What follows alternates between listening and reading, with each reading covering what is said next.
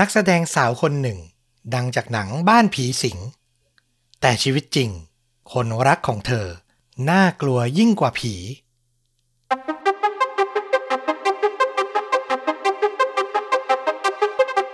สวัสดีครับ สวัสดีครับ เรื่องจริงยิ่งกว่าหนังพอดแคสต์จากช่องชวนดูดะอยู่กับต้อมครับ แล้วก็ฟลุกครับ กับเรื่องจริงสุดเข้มข้นจนถูกนำไปสร้างเป็นภาพยนตร์ วันนี้เรื่องราวของผมเนี่ยต้องบอกว่าเป็นเรื่องจริงยิ่งกว่าหนังในอีกมุมหนึ่งเหมือนกันนะอืมคือปกติเนี่ยจะเป็นเรื่องจริงที่ต่อมาถูกนำไปทำหนังว่าอย่างนั้นเถอะ แต่ครั้งเนี้ยผมจะเล่าเรื่องของคนในหนัง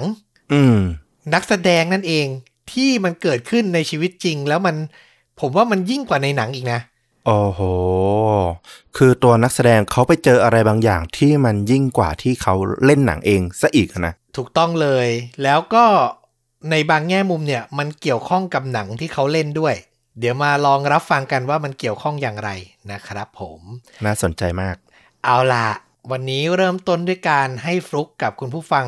รู้จักดาราภาพยนตร์ท่านหนึ่ง ในยุคเก่าและ เธอเนี่ยมีชื่อว่าโดมินิก เอเลนดัน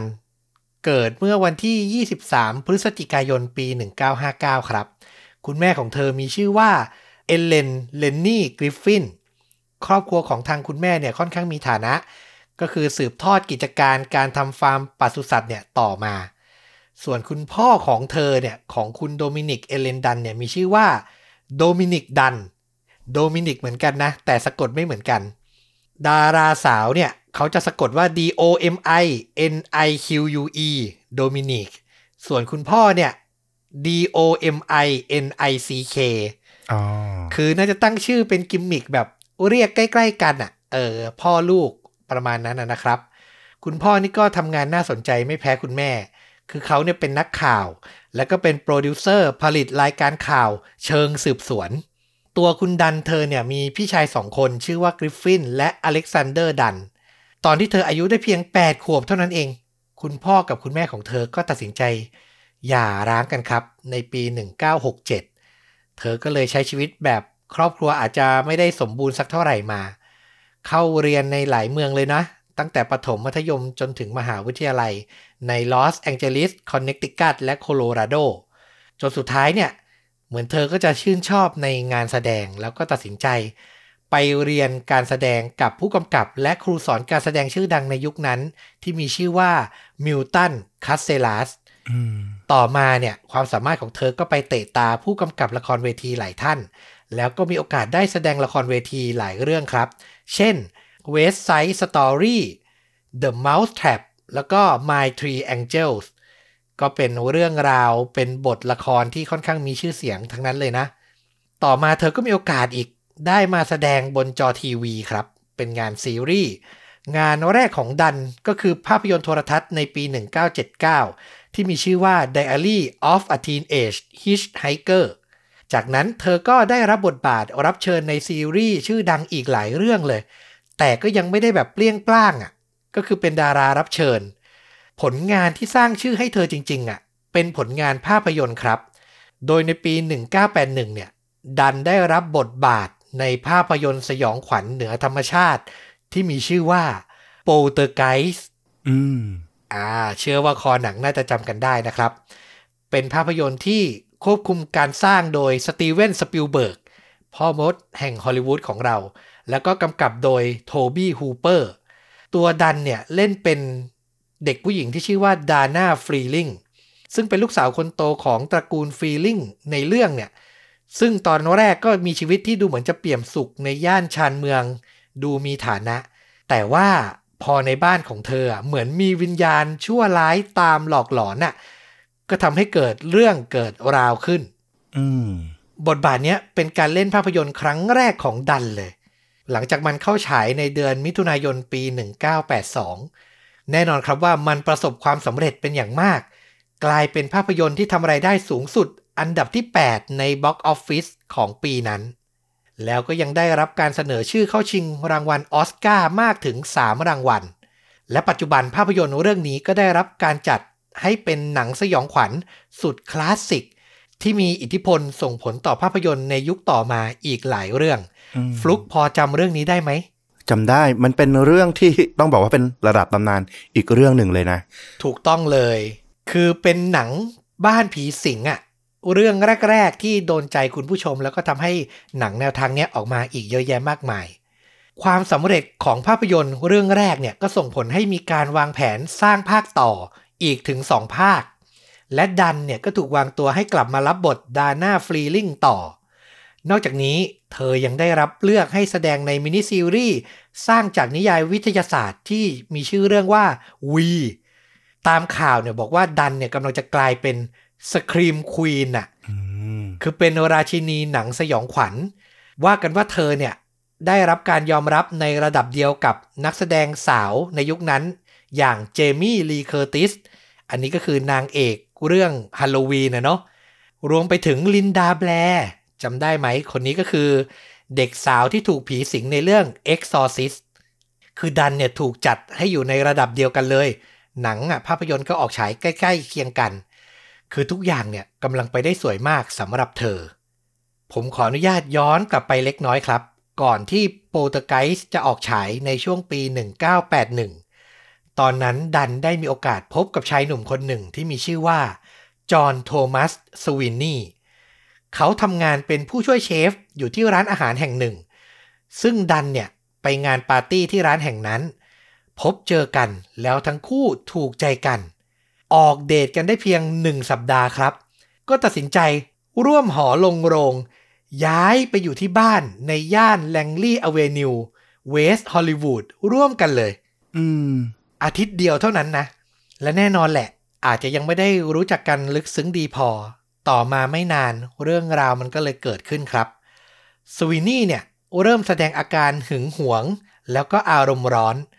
แฟนสาวเนี่ยเป็นดาราดังหน้าตาดี แน่นอนว่าต้องพูดคุยกับผู้คนมากหน้าหลายตาด้วยอะเนาะก็อยู่ในช่วงที่เธอกำลังรุ่งกำลังรุ่งอะเนาะทั้งผลงานหนังที่กำลังเปรี้ยง สายตาทุกคู่ก็จับตามองเธอแน่นอน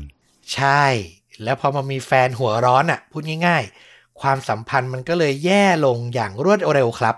ทั้งคู่เนี่ยทะเลาะกกันบ่อยครั้ง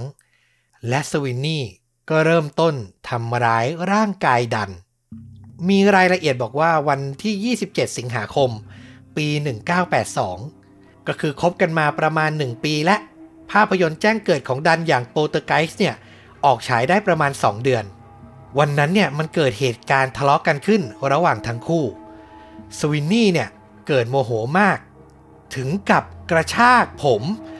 ดึงผมของดันน่ะ จนหลุดออกมาเป็นกระจุกอะ่ะอืมคุณคิดดูดิ แรงขนาดไหนอะ่ะ ถึงดึงออกมาได้อะ่ะ แล้วผู้หญิงอะเป็นนักแสดงดังอะ ต้องใช้หน้าตาใช้ทรงผมใช้ทุกอย่างในการทำงานอะอืมโอ้โห มันโหดร้ายมาก ดันก็กลัวมากนะ ตัดสินใจหนีไปอยู่ที่บ้านของแม่เป็นการชั่วคราว แต่ไม่ช้าไม่นานสวินนี่ก็ปรากฏตัวขึ้นที่หน้าบ้าน เขาเนี่ยทำการทุบหน้าต่าง ทุบประตู พยายามจะบุกเข้าไปให้ได้ อยากจะเคลียร์กันให้ได้ แม่ของดันก็หวาดกลัวนะ ก็พยายามตะโกนบอกให้สวินนี่เนี่ยกลับไป โดยขู่ว่าจะโทรศัพท์แจ้งเจ้าหน้าที่ สุดท้ายสวินนี่ก็ยอมกลับบ้านนะ แล้วไม่กี่วันต่อมา ดันพออารมณ์เย็นลงตกลงกันได้ เธอก็กลับไปอาศัยอยู่ร่วมกับสวินนี่ และสารสัมพันธ์กันต่อเหมือนเดิมครับ อืม คือมันยังไม่หลุดพ้นจากวังวนนี้อะก็ต้องคิดแทนเธอนิดนึงนะ ความรักในช่วงเวลานั้นก็อยู่กันมาเป็นปีและเราถ่ายทอดข้อเสียแต่ข้อดีเราก็ไม่ได้ไปรู้เรื่องราวของคนสองคนนะเนาะ ผมก็ย้ำอีกทีว่าอย่าไปตัดสินอะไรจากข้อมูลที่เรามีอยู่ที่มันไม่ใช่ทั้งหมด แต่แน่นอนแหละ โอ้โห มีแฟนใช้กำลังอย่างเนี้ย เรื่องราวมันไม่ดีดีขึ้นอะพอมีการโต้เถียงครั้งต่อมา สถานการณ์มันก็บานปลายยิ่งขึ้นไปอีก 26 กันยายนปี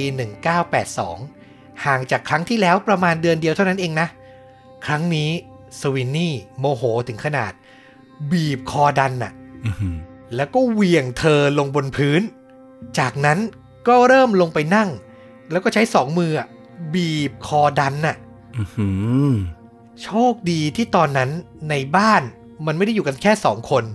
มีเพื่อนสาวของดันนะอยู่ด้วย เพื่อนคนนั้นเล่าให้ฟังในภายหลังว่า เธอได้ยินเสียง เหมือนคนกำลังสำลักอย่างรุนแรง อยู่ในห้องนอนของดันเนี่ย เธอก็เลยรีบวิ่งเปิดประตูเข้าไปดู แต่ตอนนั้นอะ พอเปิดประตูเข้าไปเธอไม่ได้เห็นภาพการทำร้ายใด ๆ แล้ว คือเหมือนทุกอย่างเริ่มสงบลง เหมือนสวินนี่รู้ตัวก่อนว่าจะมีคนอะวิ่งเข้ามา เขาก็เลยปล่อยมือลุกออกมาแล้ว ดันเนี่ยก็อยู่ในอาการหวาดกลัวมากๆ พยายามบอกเพื่อนว่าแฟนฉันเนี่ยสวินนี่เนี่ยพยายามจะฆ่าฉัน แต่ตัวสวินนี่ก็ปฏิเสธว่าเฮ้ย แค่ทะเลาะกกันไม่มีอะไร แล้วก็พยายามบอกดันว่า อย่าทำให้เพื่อนตกใจ กลับมา นอนที่เตียงเนี่ยอยู่ในห้องเนี่ยกันต่อทำตัวใจเย็นๆ ดันตอนนั้นก็ไม่รู้จะทำอย่างไร ก็พยายามตั้งสตินะ ก็ทำเป็นเหมือนกับเชื่อฟังสวินนี่อะทำตัวให้สงบลง พอเพื่อนออกจากห้องไป เธอก็แกล้งบอกว่าเนี่ยขอเข้าห้องน้ำแป๊บหนึ่ง จากนั้นเธอก็แอบเปิดหน้าต่างในห้องน้ำปีนออกมา แล้วก็วิ่งไปขึ้นรถเลยครับ คืออยู่ไม่ได้แล้วล่ะโอ้แต่ก็ต้องชื่นชมเธอว่าเธอก็ยังมีสตินะ โอ้โห แต่หน้าต่างในห้องน้ำส่วนใหญ่มันจะไม่ใหญ่มากนะ แล้วเธอต้องแบบเบียดตัวเองออกไป คือเธอคงหวาดกลัวมากๆทำทุกอย่างเพื่อออกจากตรงนั้นให้เร็วที่สุดนะเนาะ ตัวสวินนี่เนี่ยไม่รู้เรื่องเลย จนกระทั่งได้ยินเสียงสตาร์ทเครื่องยนต์ ถึงค่อยรู้ว่าแฟนสาวอะ่ะ โอ้โห น่าจะกำลังพยายามหนีแล้ว เขาก็รีบวิ่งออกจากห้องออกไปหน้าบ้านเลย แล้วก็ทำการกระโดดขึ้นไปบนหลังคารถของเธอเลยนะ คือมันแสดงให้เห็นว่าเขาเนี่ยอารมณ์ร้อนจริง ๆ ดันเนี่ยก็ยอมหยุดรถนะ แต่ไม่ยอมลงมา เหมือนเธอพยายามจะหยุดให้สวินนี่อะสงบสติอารมณ์ สุดท้ายเขาก็ยอมกระโดดลงมาจากหลังคารถ แล้วจากนั้นดันก็ขับรถจากไปสองสามวันต่อมา ระหว่างที่เธอพักอยู่ที่บ้านของแม่แล้วก็มีเพื่อนๆเนี่ยมาพูดคุยเกลี้ยกล่อมด้วย ก็น่าจะพูดไปในทางเดียวกันว่า พอแล้วไหม เลิกเถอะ สุดท้ายดันก็เลยตัดสินใจโทรหาสวินนี่ เพื่อจะบอกขอยุติความสัมพันธ์ หลังจากนั้นเขาก็ยอมย้ายออกจากบ้านไปนะ เธอก็ตัดสินใจเปลี่ยนกุญแจบ้านในย่านเวสต์ฮอลลีวูดที่เคยอยู่กับแฟนหนุ่มอย่างสวินนี่นี่แหละ เปลี่ยนล็อกประตู จากนั้นก็กลับไปอาศัยอยู่เพียงลำพังที่บ้านหลังนั้นอีกครั้งหนึ่งครับ แต่แน่นอนแหละ ว่าเรื่องราวมันไม่จบลงเพียงเท่านี้ สวินนี่จากไปแล้ว แต่เขาไม่ได้ไปรับครับ 30 ตุลาคม ปี 1982สองสามสัปดาห์หลังจากที่สวินนี่และดันเลิกรากัน ระหว่างที่ดันเนี่ยอยู่ในบ้านหลังเนี้ย เธอกำลังซ้อมต่อบทสำหรับมินิซีรีส์เรื่องวีที่เราเล่าไปที่เธอได้งานหลังจากหนังเรื่องโปรโตไกส์ออกฉายเนี่ยนะ เธอซ้อมอยู่กับนักแสดงชายในเรื่องเดียวกันที่มีชื่อว่าเดวิดแพ็กเกอร์และขณะที่เธอพักเบรก เพื่อพูดคุยโทรศัพท์กับเพื่อนผู้หญิงสวินนี่อะก็ใช้บริการโทรฉุกเฉิน ให้โอเปอเรเตอร์อะต่อสายแทรกเข้ามา คือในยุคนั้น 80 มันยังไม่มีสายเรียกซ้อน แต่มีบริการโทรฉุกเฉิน ในกรณีที่สายที่เราจะโทรหามันไม่ว่าง ใช้บริการเนี้ยโอเปอเรเตอร์จะแทรกสายเข้าไป เพื่อบอกเจ้าของโทรศัพท์ว่าเนี่ย มีสายด่วนเข้ามาจะรับไหมอะไรประมาณนั้นนะนะสวินนี่ใช้บริการนี้เลย ดันเนี่ย พอได้คุยกับโอเปอเรเตอร์ก็บอกกับเพื่อนด้วยความตกใจว่า โอ้พระเจ้า สวินนี่โทรมา ขอฉันพักสายไปไล่ให้เขาอะวางสายไปซะก่อน คือเหมือนเธอก็พักสายจากเพื่อนไปคุยไปบอกสวินนี่ว่าอย่ามายุ่งอะไรประมาณเนี้ยแล้วก็คิดว่าจะจบลงแค่นั้น แต่สิบนาทีต่อมา สวินนี่มายืนอยู่ที่หน้าบ้านของดันเลยครับอืม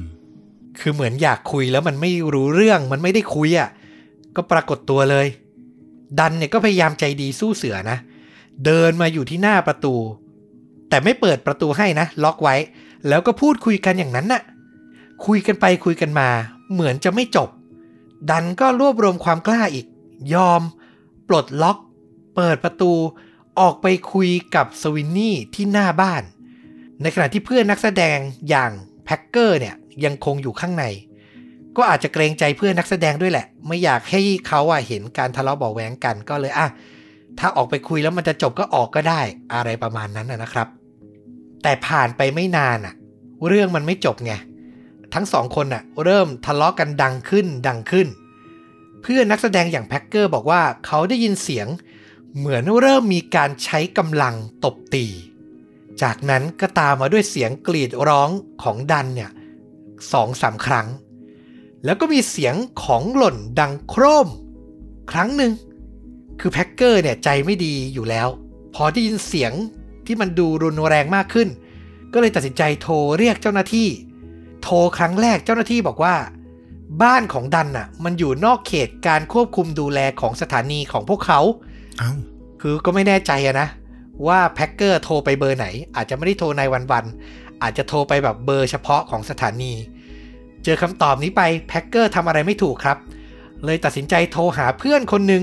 แล้วบอกไปว่า ถ้าต่อมาแกได้ข่าวว่าฉันตายนะ ให้รู้ไว้เลยว่าจอห์นสวินนี่อะเป็นคนร้ายอื้อหืออันนี้คือแพ็กเกอร์โทรไปบอกไว้ก่อนเลย จากนั้นเขาก็ตัดสินใจ เดินออกจากบ้านทางด้านประตูด้านหลัง แล้วก็เดินอ้อมไปที่ถนนหน้าบ้าน คืออยากจะอยู่ไกลจากบริเวณหน้าประตูที่ทั้งสองคนน่ะ ทั้งสวินนี่กับดันน่ะคุยกันอยู่สักหน่อยอะนะ ก็เลยอ้อมเอา แล้วสุดท้ายแพ็กเกอร์ก็ได้พบเจอภาพอันน่าตื่นตะลึงครับ สวินนี่คุกเข่าอยู่เหนือร่างของดัน ที่นอนแน่นิ่ง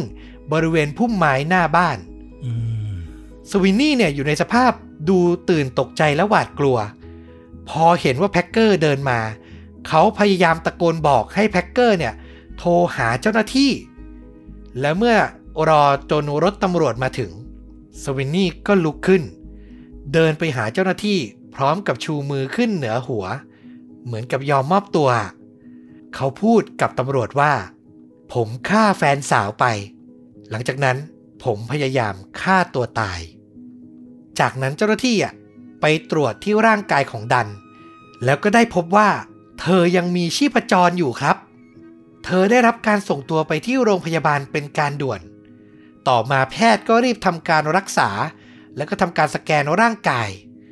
แต่สุดท้ายก็พบว่าสมองของเธออะตายแล้วครับอืมเนื่องจากการขาดออกซิเจนเป็นเวลานาน คือเธอมีชีพจรเต้นอยู่แผ่วเบามากๆ และตอนเนี้ยที่อยู่ที่โรงพยาบาลอะ เธอมีชีวิตอยู่ได้ จากเครื่องช่วยหายใจ และต้องหวังพึ่งปาฏิหาริย์เท่านั้นที่จะทำให้เธอกลับมาฟื้นคืนสติ ในที่สุดผ่านไปอีก 5 วันครับ 4 พฤศจิกายนปี 1982 ครอบครัวของดันก็ตัดสินใจ ปิดเครื่องช่วยหายใจ คือมันหมดหวังแล้ว มันทำอะไรมากกว่านี้ไม่ได้แล้ว เอเลนคุณแม่ของดัน ก็ขอให้บริจาคหัวใจและไตของลูกเนี่ย ไปให้กับผู้ป่วยที่รอรับการปลูกถ่าย คือชีวิตของเธอก็ไปต่อชีวิตคนอื่นได้อีกถึงสองคนนะนะ ถ้ามองในแง่หนึ่ง ในตอนแรกเนี่ยสวินนี่ถูกจับกุม และถูกตั้งข้อหาพยายามฆ่า แต่พอดันน่ะ ถอดเครื่องช่วยหายใจออกเสียชีวิตแล้วตำรวจก็เปลี่ยนข้อหาเป็นฆาตกรรม โดยเจตนา โดยไตร่ตรองไว้ก่อน ภาษาอังกฤษก็คือ first degree murder เนาะอืมซึ่งตัวสวินนี่เองอะยืนยันว่าเขาอะเป็นผู้บริสุทธิ์ในข้อหานี้นะ คือเขาไม่ได้ไตร่ตรองไว้ก่อนว่าอย่างนั้นเถอะ ต่อมาสวินนี่ก็ถูกตั้งข้อหาเพิ่มเติมอีกนะ คือข้อหาทำร้ายร่างกาย เพราะมันมีข้อมูลหลังจากการพิจารณาไปได้ระยะหนึ่งอะ มันมีข้อมูลเพิ่มเติมว่าก่อนหน้านี้อะสวินนี่อะทำร้ายร่างกายดันหลายครั้งแล้ว ครั้งที่มีหลักฐานชัดเจนที่สุดคือ วันที่ 26 กันยายน ปี 1982 มันเป็นเวลาหนึ่งวันก่อนที่เธอจะปรากฏตัว ที่กองถ่ายซีรีส์ชื่อว่า Hill Street Blues ในเรื่องนั้นเนี่ยดันต้องเล่นเป็นเหยื่อการทารุณกรรมโดยผู้ปกครองโดยพ่อแม่ แล้วต้องทำเอฟเฟกต์ใส่รอยฟกช้ำ ให้ตัวเธอ แต่วันนั้นน่ะมีหลักฐานยืนยันได้ว่า รอยฟกช้ำที่ปรากฏบนร่างของเธออะมันเป็นของจริงอืมคือก่อนหน้านั้นน่ะสวินนี่ทำร้ายเธอจนเป็นรอยบอบช้ำก็เลยไม่ต้องใช้เมคอัพเลยอะน่าเศร้ามากเนาะแต่คนในกองถ่ายเขาจะไม่อะไรเลยเหรอแบบนักแสดงบวมช้ำมา เราว่าก็คงมีพยานรู้เห็นเหตุการณ์หลายคนแหละ แต่นั่นแหละคือ The Show Must Go On อะก็ต้องชื่นชมดันว่าเธอก็คงมีสปิริตอะ พยายามทำหน้าที่ให้ดีที่สุดนะครับ พอโดนตั้งข้อหานี้เพิ่มเติมสวินนี่ก็ปฏิเสธคำกล่าวหาเนี้ยที่บอกว่าเขาทำร้ายร่างกายดัน โดยอ้างว่ารอยฟกช้ำที่เกิดขึ้นน่ะมันไม่ได้เป็นความตั้งใจ คือดันน่ะพยายามจะหนีออกจากบ้าน เขาก็เลยแบบยื้อยุดฉุดกระชากไว้ แล้วมันก็เกิดเป็นรอยช้ำขึ้นมา เขาไม่ได้ตั้งใจจะทำร้ายร่างกายเธอ ซึ่งการพิจารณาคดีของสวินนี่เนี่ยมันเริ่มขึ้นอย่างจริงจังในเดือนสิงหาคม ปี 1983 เขายังคงยืนยันว่าเขาไม่ได้ตั้งใจจะทำร้ายดันให้ถึงแก่ชีวิตในคืนนั้นที่เขาไปยืนอยู่ที่หน้าบ้าน เขาอ้างต่ออีกว่าก่อนหน้านั้นน่ะมันมีการพูดคุยผ่านโทรศัพท์ว่าจะคืนดีกันแล้ว ดันน่ะตกลงแล้ววางแผนที่จะย้ายกลับมาใช้ชีวิตคู่ด้วยกัน มีการพูดคุยกันถึงขนาดว่าจะเข้าพิธีแต่งงาน แล้วก็วางแผนมีลูกด้วยกันด้วย อันนี้คือสิ่งที่สวินนี่บอกนะ แต่ในคืนเกิดเหตุอะ30 ตุลาคม 1982 สวินนี่อ้างว่าพอเขาไปยืนหน้าบ้าน พอดันเปิดประตูออกมาพูดคุยด้วย อยู่ดีๆอะเธอกลับเปลี่ยนใจกระทันหัน บอกเขาว่าที่ผ่านมา เธอโกหก เธอไม่ได้อยากจะคืนดีกับเขา อืม และไอ้ประโยคการพูดจาของดันในส่วนนั้นน่ะ มันเลยทำให้เขาเสียสติครับ สวินนี่ควบคุมอารมณ์ไม่อยู่ คือระเบิดเลย ระเบิดอารมณ์ คุมตัวเองไม่ได้ ไม่รู้ตัวว่าทำอะไรลงไป เขาอ้างว่าตัวเองเนี่ย มารู้ตัวอีกที คือนั่งคร่อมร่างของดัน และใช้มือทั้งสองมือเนี่ย บีบคอเธออยู่แล้วอืมคือก่อนหน้านั้นไม่รู้ตัวเลย พอรู้ตัวปุ๊บเขาก็พยายามปล่อยมือ แล้วก็ตรวจสอบดู จนพบว่าเธอเนี่ยหยุดหายใจไปแล้ว เขาก็พยายามดึงร่างของเธอขึ้นมา เหมือนบังคับให้เธอจะยืนน่ะ แล้วก็ลากร่างของเธอไปมา แต่สุดท้ายคือเธอไม่มีสติแล้วไง เธอก็ฟุบลงไป สวินนี่ก็อ้างว่าต่อจากนั้น เขาก็พยายามที่จะทำ CPR แต่การกดหน้าอกของเขามันคงแรงไปทำให้ดันน่ะ อาเจียนออกมา สวินนี่เห็นดังนั้นก็หวาดกลัวกับเหตุการณ์ที่เกิดขึ้น เขาก็อาเจียนออกมาเช่นกัน แล้วจากนั้นเขาก็วิ่งเข้าไปในบ้านของดัน มองเห็นยาสองขวดที่วางอยู่ แล้วก็คิดขึ้นมาในใจว่า ในเมื่อแฟนของเขาเสียชีวิตไปแล้ว เขาตายตามไปเลยละกันนำยาสองขวดนั้นน่ะกรอกกินมั่วผสมกันมั่วเลย พอกินเสร็จ เขาก็อ้างนะ อันนี้คือคำให้การของสวินนี่นะ ว่าเขาก็เดินกลับมาที่หน้าบ้าน แล้วก็นอนลงข้างเธอ รอให้ยาออกฤทธิ์ทนายความของสวินนี่ที่มีชื่อว่าไมเคิลอเดลสันแย้งว่าการกระทำของลูกความของเขาเนี่ยไม่มีทางที่จะเป็น first degree murder ไปได้ คือมันไม่ได้ถูกไตร่ตรองไว้ล่วงหน้า ก็ตามที่อ้างนะ ไม่รู้สึกตัวมารู้อีกทีก็คือ เป็นลมสลบไปแล้วนะนะอืมใช่ ทนายความย้ำว่าสวินนี่อะ ถูกยั่วยุโดยคำพูดหลอกลวงของดัน ทั้งหมดมันเป็นการกระทำไปด้วย heat of passion อะอันนี้ผมขออนุญาตไม่แปลแล้วกัน เพราะกลัวจะแปลแล้วมันไม่ตรงกับประโยคจริง ๆ ถ้าให้ผมแปลแบบในความรู้สึกผมนะ มันคือคำว่าคลั่งรักกันแหละอืมแต่ไม่ได้ใช้ในความหมายที่มันน่ารักอะ่ะ อันนี้มันโหดร้ายนะครับ ซึ่งทั้งหมดที่สวินนี่พูดมาเนี่ย ครอบครัวของดันปฏิเสธทั้งหมดไม่เชื่อเลย เรื่องราวที่บอกว่าดันกำลังจะคืนดีกับสวินนี่เนี่ย ครอบครัวของดันบอกว่าไม่จริงแน่นอน ที่สวินนี่ไปที่บ้านในคืนนั้นน่ะ เพราะเขารู้แล้วว่าดันน่ะอยากจะเลิกกราเป็นการถาวรจริง ๆ นอกจากนี้พนักงานอายการและเจ้าหน้าที่ตำรวจ ก็ปฏิเสธ ไม่เชื่อคำให้การของสวินนี่ที่บอกว่าเขาอะกินยาเข้าไปเพื่อหวังทำร้ายชีวิตตัวเอง ตำรวจบอกว่าในตอนที่เจอครั้งแรกเนี่ยสวินนี่ดูสงบและเก็บตัว เจ้าหน้าที่คนแรกในที่เกิดเหตุให้การว่าสวินนี่พูดกับเขาว่า เพื่อน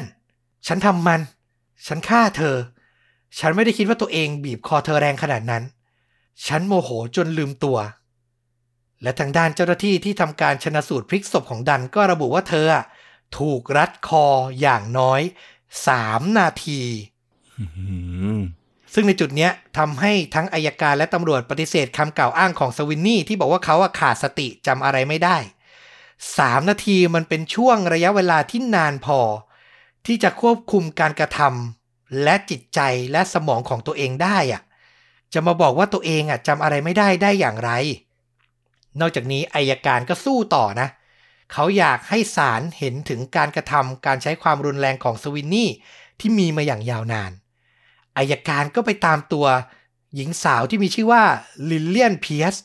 ซึ่งเป็นแฟนเก่าของสวินนี่เนี่ยมาขึ้นให้การอืมเธอบอกว่าตัวเองอะออกเดทกับสวินนี่ตั้งแต่ปี 1977 ถึง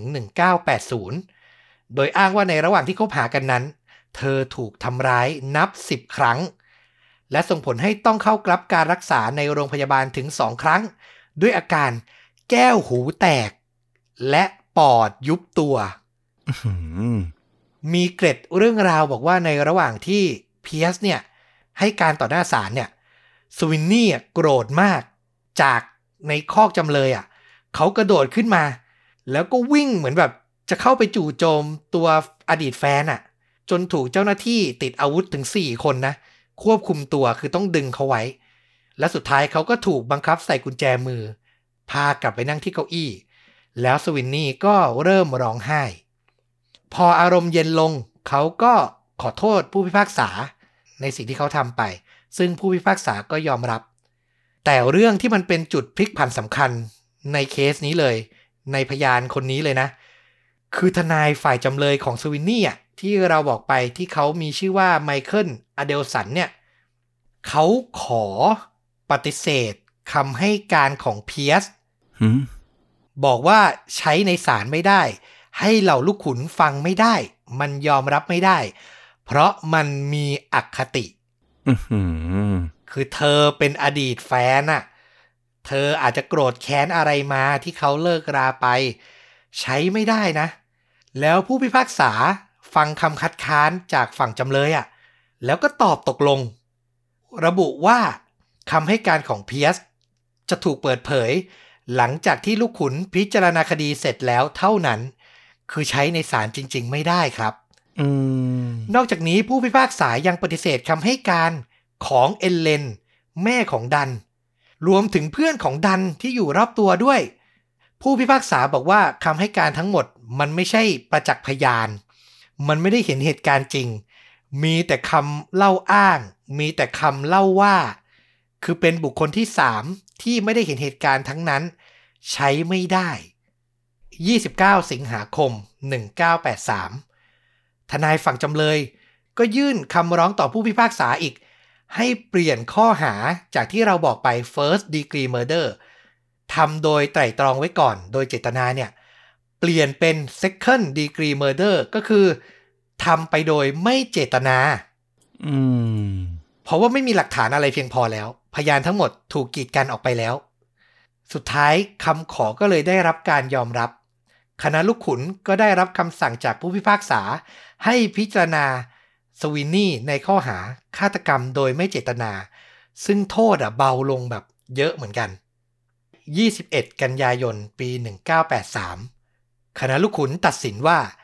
จอห์นสวินนี่ ไม่มีความผิดในข้อหาฆาตกรรมโดยไม่เจตนานะ โอ้โห ไม่ได้มีความผิดในข้อหานี้ แต่เขามีความผิด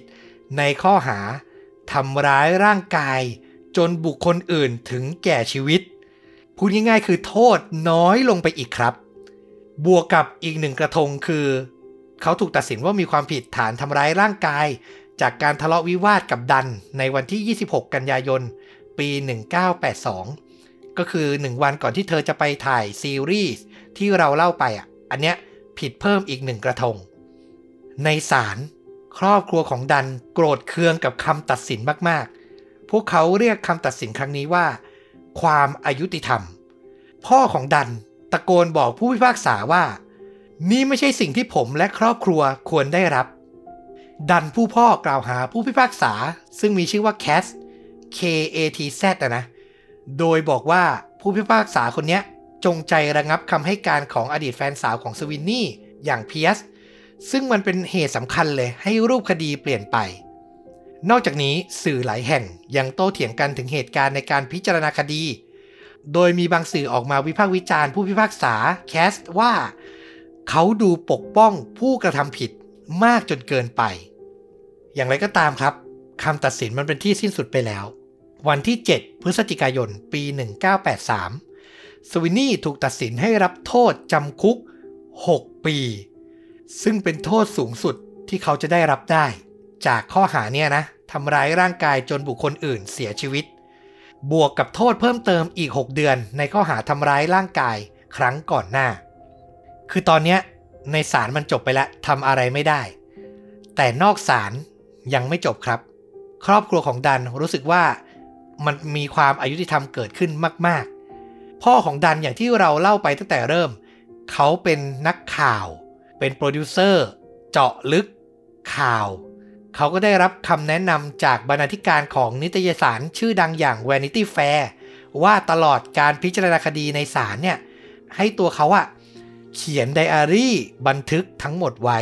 เพื่อนำมาตีพิมพ์เป็นบทความ แล้วสุดท้ายเดือนมีนาคมปี 1984 บทความที่ชื่อว่า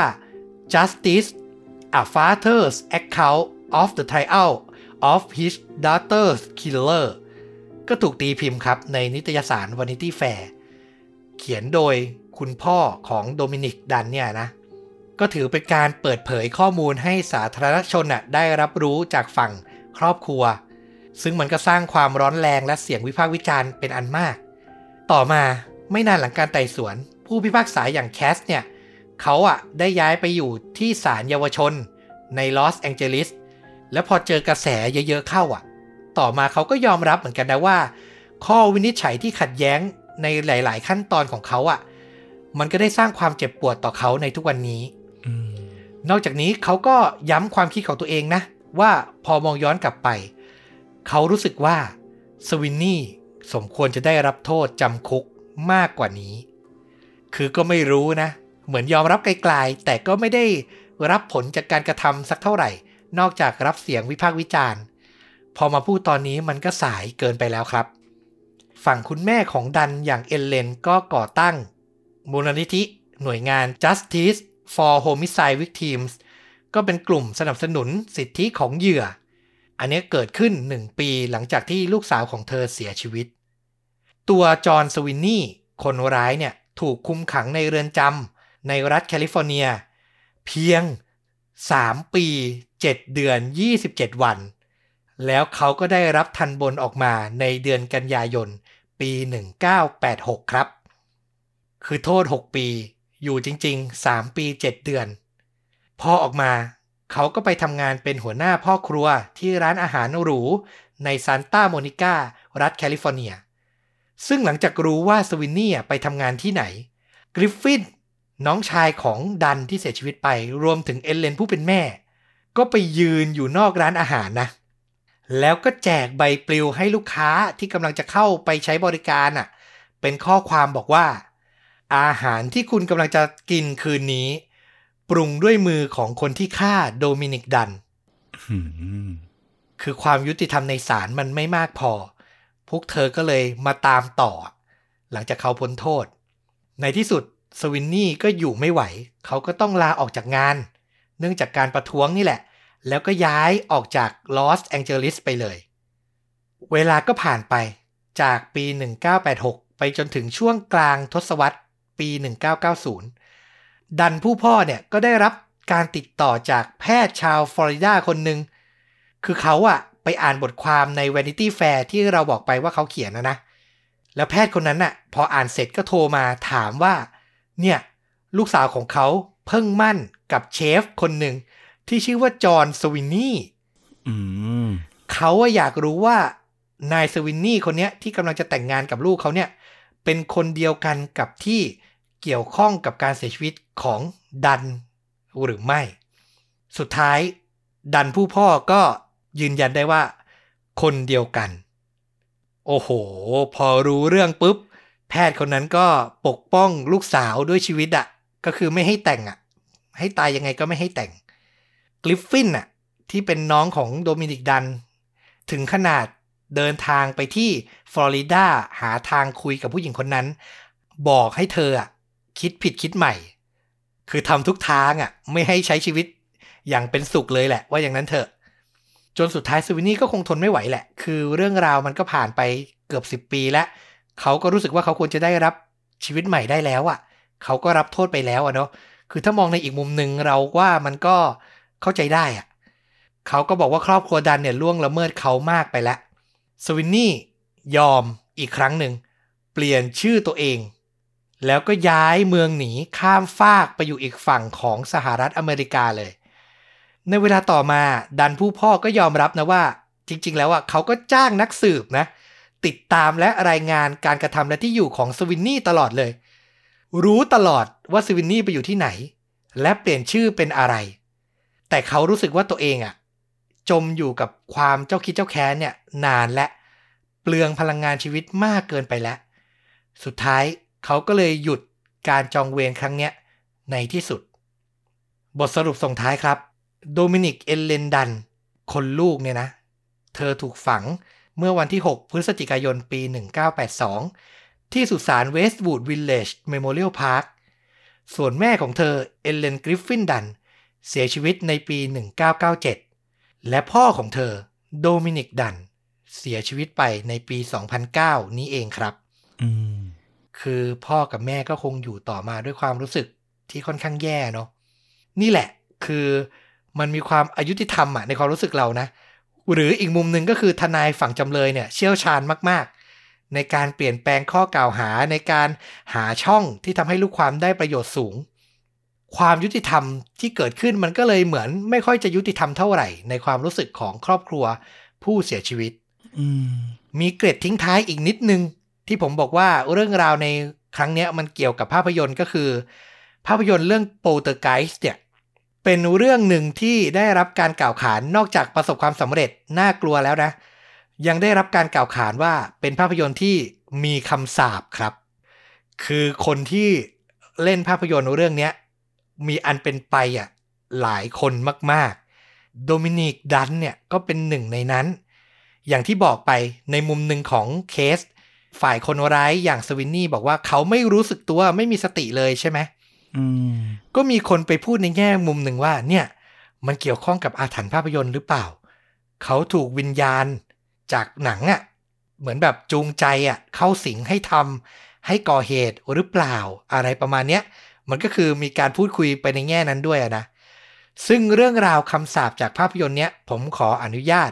เก็บไว้เป็นอีกตอนหนึ่งอาจจะเป็นโชดูดะ shortcut หรือถ้ายาวพอจะเป็นเรื่องจริงยิ่งกว่าหนัง เดี๋ยวมาพูดคุยมาเล่ากันยาวๆ อีกคลิปหนึ่งเลยครับ อ่า อันนี้อดใจรอนิดนึง แล้วกันอยากให้มัน แยกประเด็นกัน ไม่อยากให้มันปนกันเท่าไหร่ อยากฟังความคิดเห็นของฟลุกและคุณผู้ฟัง ในเรื่องราวของคดีที่มันเกิดขึ้นมากกว่า ก็ต้องบอกว่าเป็นเรื่องที่ฟังแล้วก็ชวนให้มีอารมณ์ร่วมในเชิงลบอย่างที่ต้อมพูดนะ คือมันมีความแบบน่าเสียดายและน่าผิดหวังในหลาย ๆ จุดที่มันเกิดในเรื่องนี้ อย่างตอนที่เพื่อนของเขาอย่างเดวิดเพกเกอร์โทรไปแจ้งตำรวจแล้วบอกว่า โดนบอกว่าผิดเขตนะ ต้องไปโทรเบอร์อื่น จิตใจของผู้พิทักษ์สันติราษฎร์หรือดูแลประชาชนมันน่าจะช่วยเหลือมากกว่านี้หรือเปล่า ช่วยประสานให้หรือเปล่า หรืออะไรมากกว่านั้นหรือเปล่ามีความรู้สึกเรานะเรารู้สึกแบบฮะ อย่างนั้นเลยเหรอคนเดือดร้อนจะเป็นจะตายเนี่ยนะ หรือความใส่ใจเล็กๆน้อยๆในแง่อื่น ๆ อีกอะอย่างที่เรารู้สึกเมื่อกี้รายหงิดใจขึ้นมานิดหนึ่งว่า เธอบวมช้ำไปทั้งตัวไปถ่ายหนังฮะทำไม คนที่กองถ่ายหรือบริษัทที่ดูแลถึงไม่สอบถามหรือถามถ่ายหรือ อาจจะต้องพาเธอไปหาหมอหรือเจ้าหน้าที่ด้วยซ้ำอะว่ามันเกิดอะไรขึ้น เราว่ามันก็มีจุดเปลี่ยนหลายจุดที่มันน่าสนใจนะในเรื่องของที่จะทำให้ผลลัพธ์นี้มันไม่เกิดขึ้นได้ และที่มันน่าหงุดหงิดที่สุดเลยนี่ก็คือ เรื่องราวของการไต่สวนในศาลนี่แหละ คือจะบอกว่าเป็นแง่มุมที่ความเก่งฉกาจของฝั่งทนายจำเลยเนี่ยเราว่ามันก็ถูก แต่การที่คุณได้รับเกียรติในการเป็นผู้พิพากษาเนาะในการดูแลคดีอะไรก็ตามอะความยุติธรรมที่มันจะเกิดขึ้นได้เนี่ย มันต้องเป็นที่พอใจและยอมรับได้ของผู้เสียหายผู้สูญเสียด้วยเนาะคือเขาก็มองแหละว่า มันเกิดการเสียชีวิตจริง แต่ว่าความเป็นจริงจะ เกิดยังไงก็ตามเนี่ย คุณก็ต้องเล็งเห็นไปถึงหัวจิตหัวใจของครอบครัวเขาด้วยอะนะ เราว่าบางทีการที่แบบฟันโชะไปอย่างเงี้ย แล้วให้คำอธิบายที่มันไม่ได้ดีพอที่จะยอมรับได้อะเราเองเราก็เข้าใจในแง่มุมของการตัดสินแบบเชิงกฎหมายอะนะ แต่ในอีกแง่มุมหนึ่งเราก็ยังรู้สึกว่า เออ คุณเป็นผู้พิพากษาที่มีประสบการณ์ คุณก็ต้องมองออกสิว่า อะไรมันคือเล่ห์ทนาย อะไรมันคือข้อเท็จจริง อันนี้ก็เป็นส่วนที่แบบยังรู้สึกแบบมันก็น่าเสียดายในหลายจุด อาจจะว่าด้วยเรารู้ผลลัพธ์ของมัน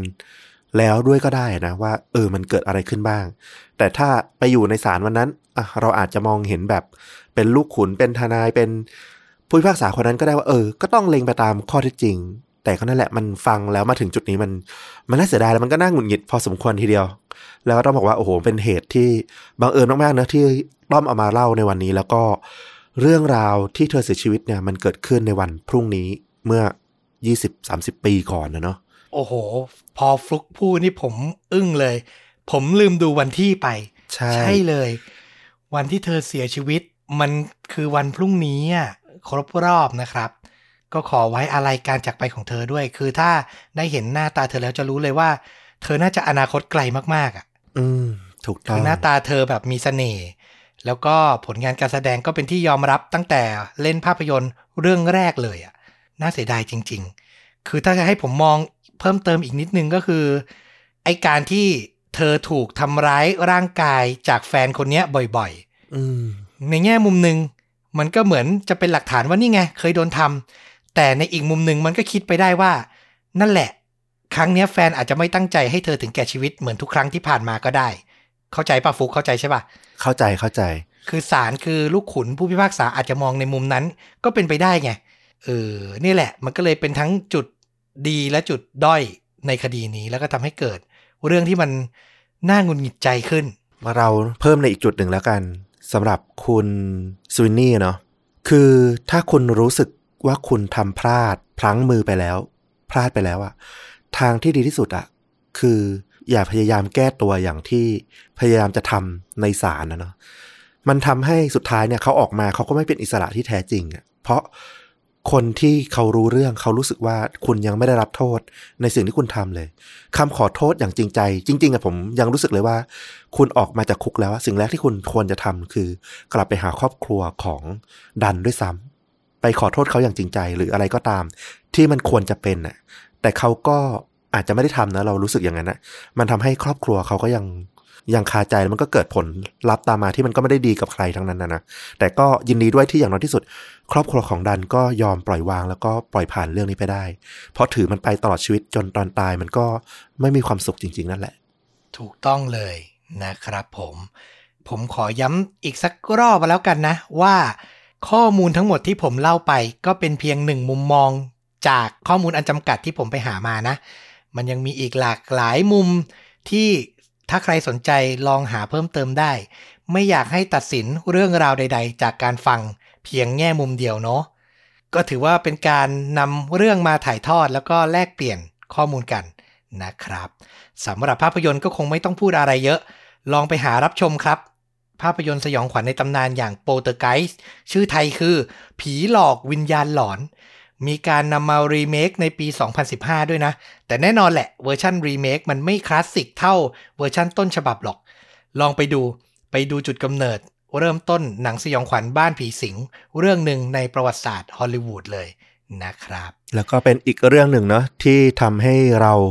รู้จักชื่อของสตีเวนสปิลเบิร์กนะว่าแบบเออ เขาก็มีแง่มุมในเชิงสยองไม่ธรรมดาได้เหมือนกัน เพราะเขาเป็นคนที่คิดเรื่องนี้ขึ้นมาแล้วก็เขียนบทด้วยอะเนาะเออน่าสนใจมาก ใช่สยองแล้วเล่นใหญ่ไงสปิลเบิร์กอะช่วงท้ายนี่ก็แบบประโคมกันเต็มที่อะผีเต็มบ้านว่าอย่างนั้นเถอะนะครับ น่าสนใจดูสนุกแหละเรื่องหนึ่ง และนี่ก็คือเรื่องจริงยิ่งกว่าหนังใน episode นี้นะครับ